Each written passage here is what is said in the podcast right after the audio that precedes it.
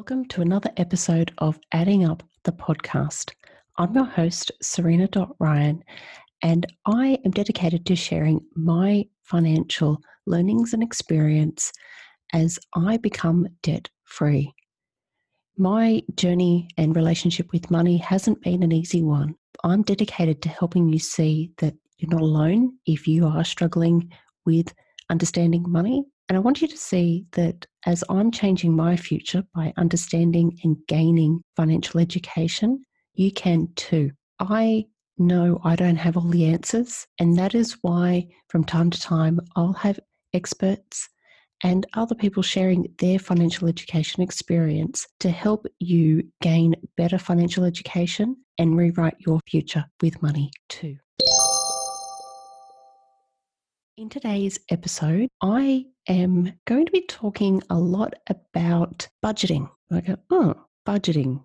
That doesn't sound very exciting or interesting. I beg to differ. I have found a way to use my creativity to enable a lot of things in my life, which budgeting is one of those things. The more creative we can get with it, we can actually gain a lot more and even achieve things that we previously thought were impossible. I'm about to go to America and Canada for about two and a half weeks. To make that possible, it actually comes down to budgeting. And there are a few different areas I want to cover that relate to this trip, but also to my day to day, because a skill that has been honed for me has been able to budget effectively of all things my grocery shop. And to think that the skills of being able to do a good grocery shop each week are one of the things I've been relying on to get me to go on the other side of the world. Considering I had not even considered,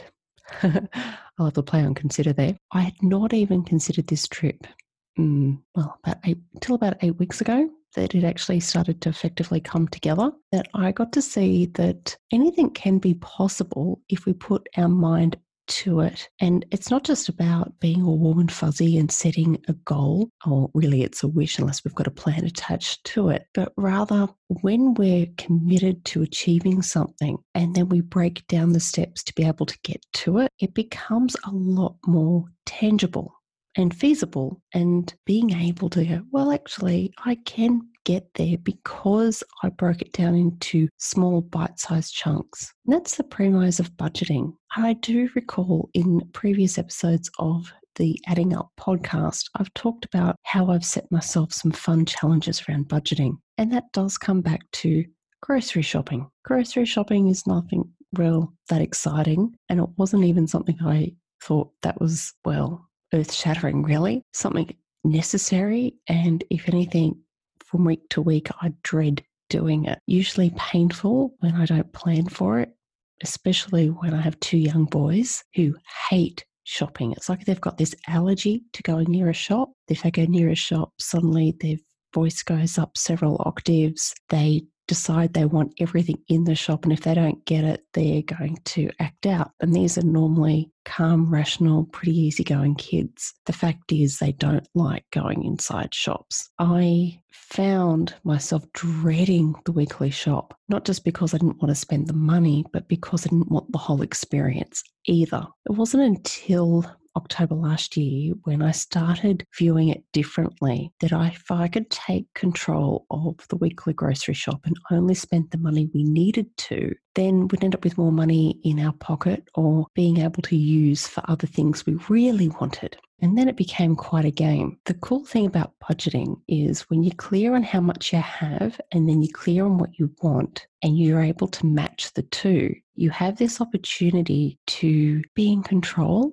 and also reduce waste and have the satisfaction of achieving something. All of these things started to come together beautifully for me when I could see that by setting myself a goal of working out how much it was going to cost for us to have the food to feed the family of four that we have comfortably and not spend over that, I realized there was surplus cash that could be used to pay down debt. What I love the most about budgeting this way, it has meant that we're in a situation where I've been able to steadily pay down debt and debt that we'd always been comfortable servicing. that's the thing. Debt can be so easily hidden from the greater world. Anyone, friends, other family would never know you had it if you're servicing the debt. And for more than 20 years, I would say, well, since the age of 18 when I got my first credit card, I've always been able to service debt.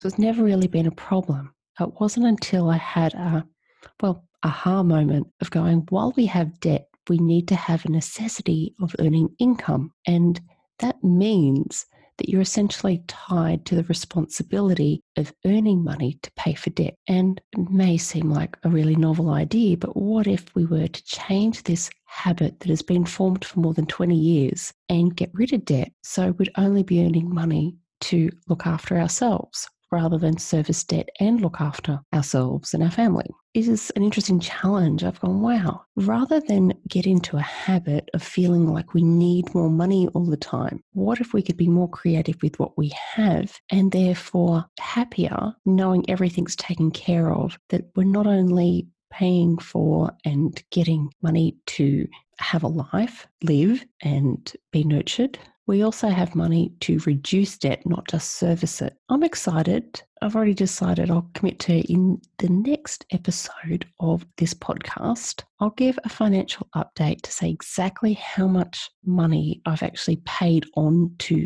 debt in 12 months. Starting October 2018, I've had this consistent commitment to pay down debt. I've got rid of two credit cards and we're on to number three of three now, which is quite exciting. And I can already say we've got what, one credit card was five, the other one was one, the other one is actually Ah, oh, I love it. I just realized I'm catching myself. Other one was six, in total $12,000 in credit card debt and want a credit card number three to get rid of. In 12 months, I know we're going to be around seven to $8,000 comfortably at least paid off in debt, but I'll come up with the exact figure and report back in the next episode. Because what's interesting for me is I've set up a structure to actually consistently pay it down. So I don't actually get to see it physically. So I'm not seeing the dollars and cents of exactly what it is that's being paid down. I've just decided, right, how much money can we afford to pay on debt? And it's being paid consistently as we're paid our wage. And I get paid my wage from the business I run, and my husband works as an employee outside of the business. We combine our two wages and we pay down our debt. And it's an interesting place to be, knowing I could not have even considered doing that October 2018 because I had not sat down and looked fully at what we had and started tracking. And it's not about restricting ourselves. Like, this is a habit of mine I had to learn to break, and I'm still in the progress of breaking it. And that is the habit of feeling like if I'm running on a budget, that I've got a structure of knowing what's being paid for and what isn't, that I'm locked in, this feeling of being trapped. Like freedom is the ability to, to spend money without having to worry about accounting for it. And I realize that's a myth and a belief that I really had and didn't even realize I had it until I started budgeting. These fears started to creep in of feeling like I was trapped. Where there's a book I've read called Tools of Titans. It's by Tim Ferriss. And in this book, there's a, series of interviews with entrepreneurs and people at the top of their game who have succeeded. They're viewed as being very successful, and therefore, Tim has been interviewing them. And this book is a synopsis, about two to three pages of these interviews, which are, I believe, on his podcast. I haven't actually sat down and listened to his podcast, but I've read his book. And one of these people he's interviewed, Jocko Willink, he has this quote which really landed heavily on me and continues to do so even to this day. Now, this book I read nearly three, mm, I think it's about three years ago now. The quote is discipline equals freedom. It's an interesting one because for me, I'd always thought discipline was rigidity and it was considered connotations of thinking of jail and being trapped and held in when you like you've got to restrain yourself when you're disciplined you know you, you don't step out of line. And it's only really now well since october 2018 that i'm starting to see with clarity how much freedom I get from discipline. Like, discipline has enabled some beautiful things. This discipline of budgeting, a great example is being able to take our family on holidays. holidays because I had had the discipline of sticking to a budget initially of $100 a week for the grocery shopping for a family of four. I now hover between 80 to $90 a week in our grocery shop. And by doing that, incrementally paying down debt. But I've also had enough money consistently to pop away into an account. You know, it may not seem like much to some, but consistently over 12 months, if you're putting away around 100 to $200 a fortnight, it's steadily adding up to a nice tidy sum that can be used for holidays for the family. In previous holidays, it's always been a strain to go, okay, we've booked the holiday, but never fully planned or budgeted for it. And would be looking to go, what money can we use for it? The cool thing is, is now it's like we've got this pot of money we know. It's again, it's not huge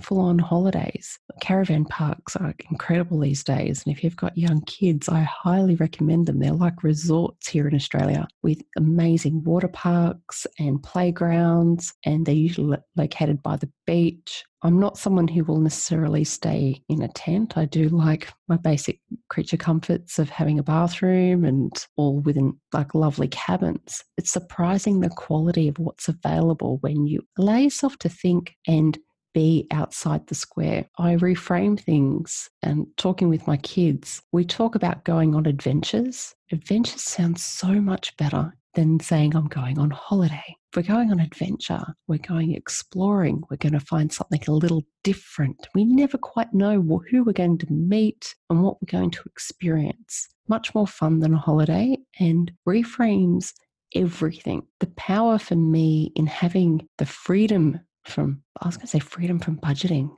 How's that interesting? I love how my brain works and the way the words connect. The freedom I'm given through the discipline of budgeting enables me to have so much more in my life than I ever thought possible. That excites me. I see that clearly now as I'm planning to go away in September. The trip was not something that was even considered, well, until really recently, only in a matter of weeks. The discipline of budgeting and considering how much it was going to cost and what to allow for for spending and for tickets for things, it meant sitting down and figuring it all out. Now, this may seem extreme, but I'm sharing it because I believe I know how immensely powerful it has been for me. I hope it helps at least one or more who are listening to this podcast now. For me, being able to visualize every single day that I'm away and be clear on even using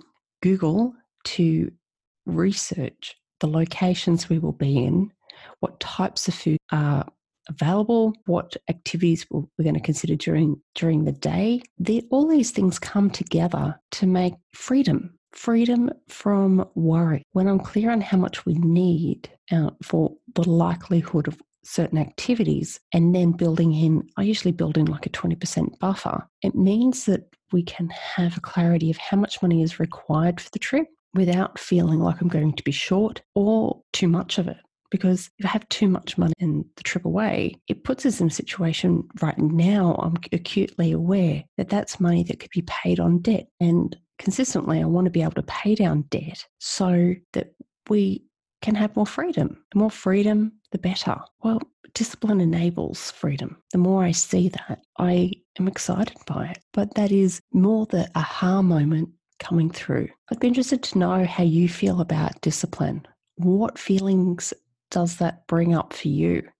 Do you feel trapped or do you get excited by the thought that you could have so much more in your life than you ever realized because you have discipline? I find the more I focus on that, not just around money, but around other areas of my life, the discipline to have work ethic, the discipline to have consistent work hours, and the discipline to work even when you feel like you don't want to, that also brings a lot of freedom with it as well. And I also find the discipline around exercise and the discipline around healthy eating also means that you're in a healthier mindset to be able to have the life you want as well. Discipline for me is getting a lot more love and reframe, and I'm finding I'm better for it. The other side of budgeting, this is something I think it, initially it was an impulse decision to go on this trip in September, knowing it's going to be of great benefit. But now, what do I do? Initially, thinking, okay, well, I need money for the trip. But then there's also the consideration of I work for myself. I have overheads of a business that needs to be taken care of whilst I'm away. And then knowing that the nature of the business that I have has got seasonality as well. And what that means is budgeting, and this is big learning as well, and something I have in the past made a mistake about. So you can budget to go away. But what happens when it interrupts your usual work routine? That also means it can impact the consistent flow of business. Also, then considering the seasonality of business. And typically, seasonality and working as a speaker in Australia, it becomes a quite a period, often over the Christmas period, which is also coinciding with summer in Australia as well. For me, it, it's actually looking at my budgeting, not just for the trip, but also projecting into the next three months as well, what could potentially be impacted, because we have lead times that usually can be six to 12 months as well. All of these things and this is the power of understanding budget and looking to the future and using what you have that experience, that knowledge, understanding to consider where you should be rather than only focusing on the immediate need. Budgeting and forecasting that comes with it can actually help to future proof you rather than just look for a budget for the trip. It's actually a budget for the trip, a budget to um, manage the business over the next quarter as well and allow the freedom of forecasting for that and planning around that. I found the most powerful tool that I have is the visualization of putting myself into the shoes of where I am going to be in the future in each of those scenarios, and then allowing for understanding what income I need to cover all of those scenarios. And that's a good thing. I used to shy away from that for fear of going, what if I don't have what I need for those things? But I now see the power of using the visualization to see what I do need. And by doing that, I'm in a situation to plan for risk management. And that is powerful. That means I am working within parameters of knowing what I should be allowing for. And when I can allow for things, they aren't as jarring as dealing with the unknown. I'm in a better situation to be able to manage my finances, manage obligations through payments of bills, and have conversations with people if I need to around money. And as someone who's always, well, in the past, previously shied away from money conversations, I'm finding myself increasingly having those conversations. I love the fact that today we went and met with our bank advisor. We have a home loan uh, that is split variable and fixed, and the fixed term on the home loan, like it's a portion of the loan for our, our home, that fixed term was expiring whilst I'm away. And we were able to talk through all the different scenarios of how that would impact us by me not being here at that point in time when it expired. And we were able to talk through what the options that the bank were going to give us to be able to re lock in or keep it variable. That would have been something really stressful if I had not sat down and looked at our budget and planning to consider before going away because it would have just crept up on us and I wouldn't have had the ability to control the situation or at least ask the questions and initiate the conversations. So, to take a proactive approach with finances, I'm finding that really exciting. And the most exciting thing now is that after having that conversation today at the bank, that they're put, they've come back and said, all right, okay, we're happy to consider renegotiating uh, your rates less than what you're currently paying across both the fixed and the variable loans. So I'm excited at the thought and stay tuned. I'll come back to you hopefully in the next episode and say that we're now on an even better rate, which puts me in a situation of making sure that our credit cards are getting paid down even quicker. Because when I looked at all the things we're doing and going away, I have realized that my dedication to be without credit cards by February 14th, 2020, well, it may not eventuate. I thought I've got to actually balance this out with what our immediate needs are and to still ensure that we have a comfortable life. well, slightly uncomfortable, but comfortable, as in making sure we have food on the table, that we're okay. And going through that process, I realized when I set the target of February 14th, 2020, it wasn't going to happen on the current situation. Now, I want to be clear here. I always like to project in the known. This is something that's important with budgeting so we don't set ourselves up for failure, and something that is manageable so that it doesn't burn us out. Because a budget, for example, I could probably halve our food budget by half right now, but that may mean the sacrifice that 90% of the time we're living on beans on toast. And don't get me wrong, I do eat beans on toast, but if I'm having that for every meal, is that sustainable long term for the family? No. I've got to be a realist here. So making sure we do get a decent amount of fruit and veg and we do get some variety in our meals and still keeping that under $100 a week. I'm pretty proud of that fact.